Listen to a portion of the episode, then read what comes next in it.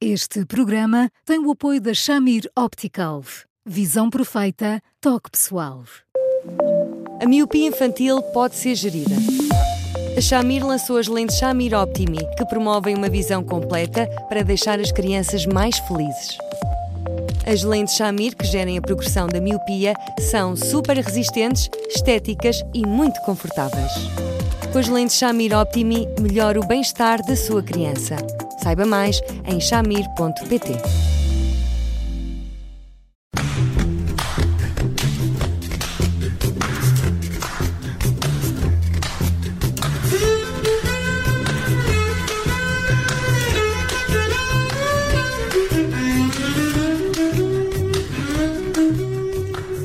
Bem-vindos a mais um Porque Sim Não é Resposta com o psicólogo Eduardo Sá. Eu sou a Judite França, comigo está o Bruno Vieira Amaral e hoje vamos falar de o segundo filho. Porque afinal de contas, qual é a idade ideal para ter o segundo filho? É bom que sejam próximos? É preferível uma maior diferença de idades entre eles? Eduardo, olá, boa tarde. Esta é uma pergunta de, de uma ouvinte eh, e, e, é uma pergunta que muitos pais devem fazer depois de quando estão a planear ter o segundo filho. Olá, olá. Olá, Eduardo. Olá aos dois. Olá, olá, olá. Uh, eu, eu, eu, eu não sei qual é a idade ideal. Uh, porque eu já vi tudo, como devem imaginar. Já vi pais que têm filhos muito, muito, um muito a seguir ao outro, funcionam assim como uma espécie de gênios, às vezes com menos de 12 meses de diferença, o que é muito difícil para uma mãe, porque uh, a correr a um e a correr a outro fica com a ideia de que há ali pelo menos dois anos que são vendo a pegar. Um, já vi pais que, que decidem ser pais porque o filho mais velho pediu muito, irmão, e por que não eu fazer essa vontade? E, eu, gente sempre o nariz, porque por mais que entenda que, esse, que essa vontade é respeitável, ainda assim o papel dos pais acaba por ter outro peso, num contexto destes. Mas eu reconheço que se, se formos fazer contas, tudo o que possa terem uma idade razoavelmente aproximada é mais divertido para eles, no primeiro momento não tem muita graça. Se tiverem dois ou três anos de distância, as coisas vão se compondo, porque quando tiverem 10, 10 eh, para 7 ou 8, já permite que possam brincar muito os dois. E, portanto, não digo que possa ser a idade ideal, mas admito que isso possa ser ali um prazo de tempo que muitos pais tomam em consideração. É verdade também que o salto de um para dois filhos é um salto que às vezes é muito grande porque implica logo aí uma gestão do espaço da casa que não é fácil. Portanto, eh, se forem, eh, ou pelo menos enquanto são pequeninos, podem partilhar o mesmo quarto, eh, os pais muitas vezes separam o quarto das raparigas do quarto dos rapazes, mas tudo isso são fatores que depois batizam aquilo que nós entendemos que é a idade ideal. Se nós perspectivarmos isto um bocadinho abstrato tomando em consideração aquilo que pode ser engraçado para o mais velho, dois, três anos, sim, talvez, porque não? Quando nós uh, nos pomos a pensar no momento ideal, temos de nos convencer que esse momento ideal uh, não existe. As condições ideais para, para se ter um, um, segundo filho. para quem põe a hipótese do segundo filho, porque há aqueles casais que já desistiram da ideia uh, ou, ou nem, nem, sequer puseram uh, essa hipótese, mas para aqueles casais que uh, no projeto de vida contemplam um segundo filho, é melhor avançar mais depressa do que deixar para esse tal momento ideal que nunca chega? Depende muito daquilo que foi o primeiro, não é? Porque às vezes o primeiro tem uma história pesadota porque os pais passaram por muitos sustos. Às vezes vivem o crescimento deste primeiro numa espécie de, de uma certa aflição, porque temeram perdê-lo e, portanto, por mais que o primeiro seja robusto, estão sempre a ver se dorme como deve ser e outras coisas do género. Depende muito daí e depois depende, de um outro aspecto, que é uh, isto para uma mãe é obra porque dois bebês com intervalo de um ano com intervalo de dois são um vendaval muito significativo, às vezes tão significativo que pessoas seguramente distraídas acham que eh, ao segundo bebê ainda não terá deixado de estar grávida de primeiro. E, e, já agora as entidades patronais não dão pulos de contentamento perante este tipo de decisões. Às vezes é exatamente o contrário. E às vezes nos sítios mais inacreditáveis. Eu conheço entidades, algumas até ligadas hum. a, a, organizações religiosas, também se trabalhar professoras, por exemplo, para de infância, a quem é pedido um compromisso prescrito não engravidarem, como se isso fosse uma fácil, não engravidarem no prazo de 5 anos, por exemplo. Portanto, há muitas variáveis nisto tudo. E depois há a variável acidente, que é uma variável muito significativa. E que, por mais que a pessoa queira planear, às vezes faz com que todas as contas saiam furadas. E que as coisas uh, se acelerem, uh, por assim dizer. Esta nossa ouvinte uh, fala-nos precisamente de uma dessas contas que tem de fazer, e são várias, como também o Eduardo estava a dizer. Ela diz que fica um pouco assustada com a possibilidade de Uh, com a ideia de voltar a passar pela gravidez uh, e a licença, porque sente que a vida ficou em suspenso. Ela usa aqui até uma expressão muito engraçada.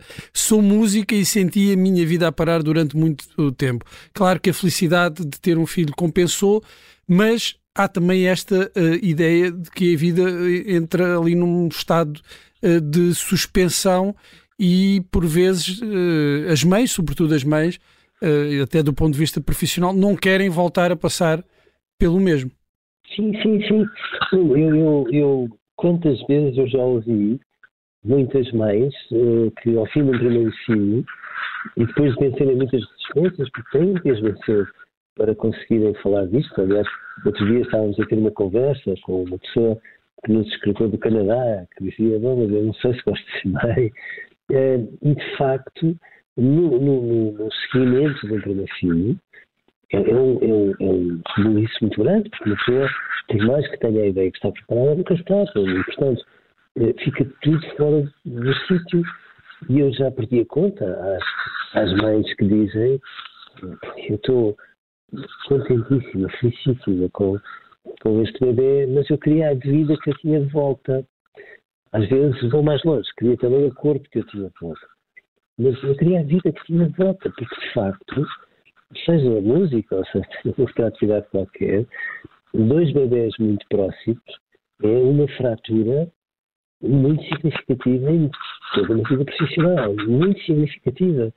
E às vezes, quando nós somos honestos, eu digo, não, esta pessoa foi-se um bocadinho abaixo, deprimiu-se um bocadinho, eu fico sempre zangado, porque uh, acho que às vezes nós nos limitamos a constatar uma realidade sem perguntar, ah, já agora porquê?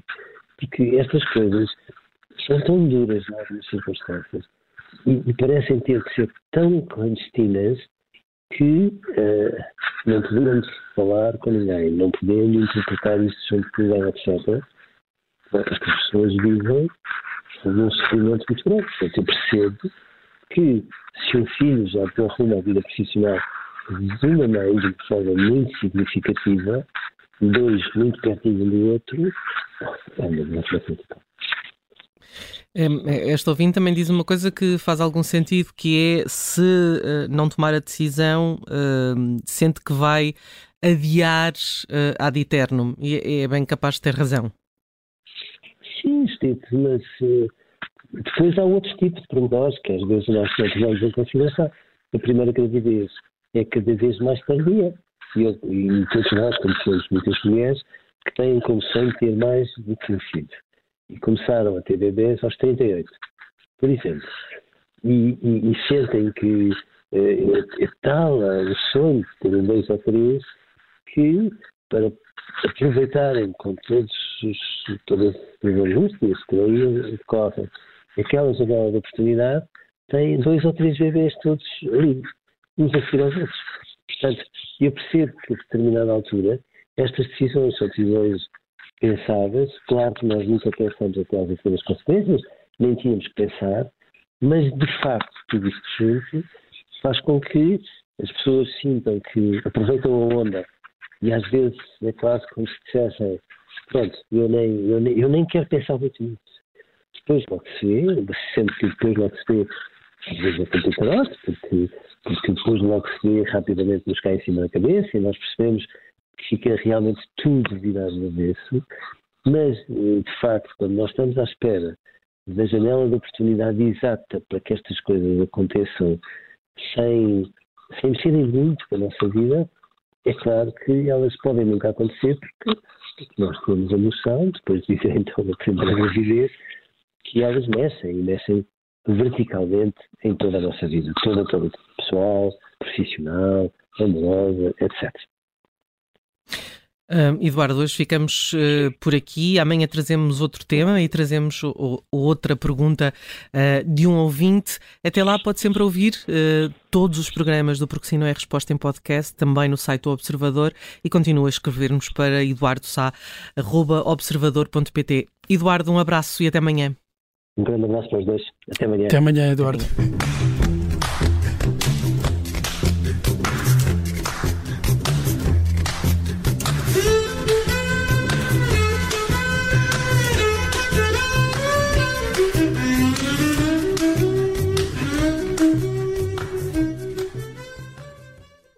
São praticamente 5 e 27 Já a seguir, síntese de notícias com o essencial da atualidade que nos é trazido pela Vanessa Cruz. Até lá, a música de Dino de Santiago e Rita Vian. Chama-se A Noite Passada para ouvir na sua Rádio Observadores. Aconteça o que acontecer. Boa viagem. A noite passada acordei com o teu beijo. Descias o dor e eu fui esperar-te ao tejo.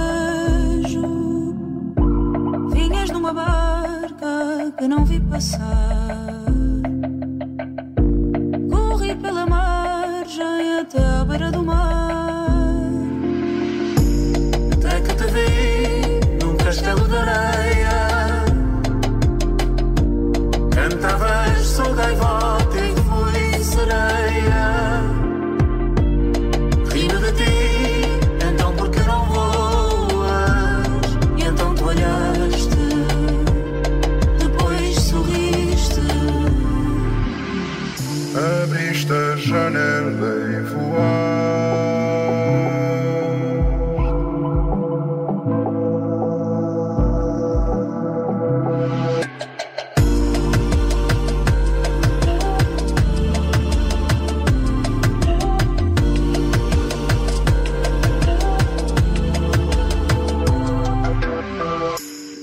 Noite passada um paredão ruiu.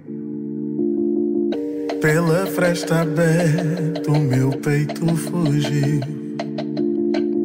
Estavas do outro lado a tricotar janelas.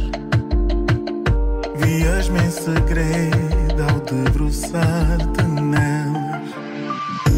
Cheguei-me a ti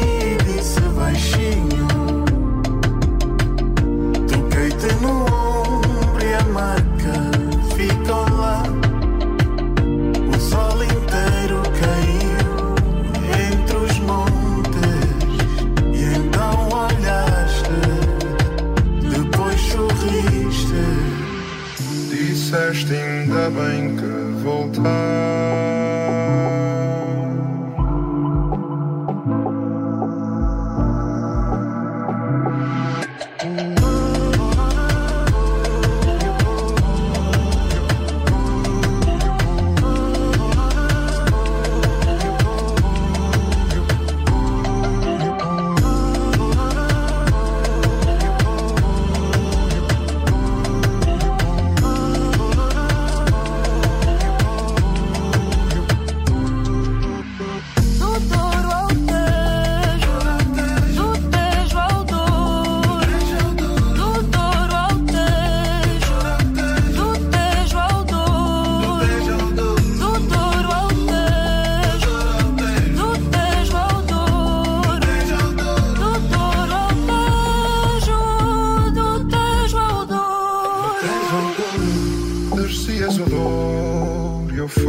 Ao tejo.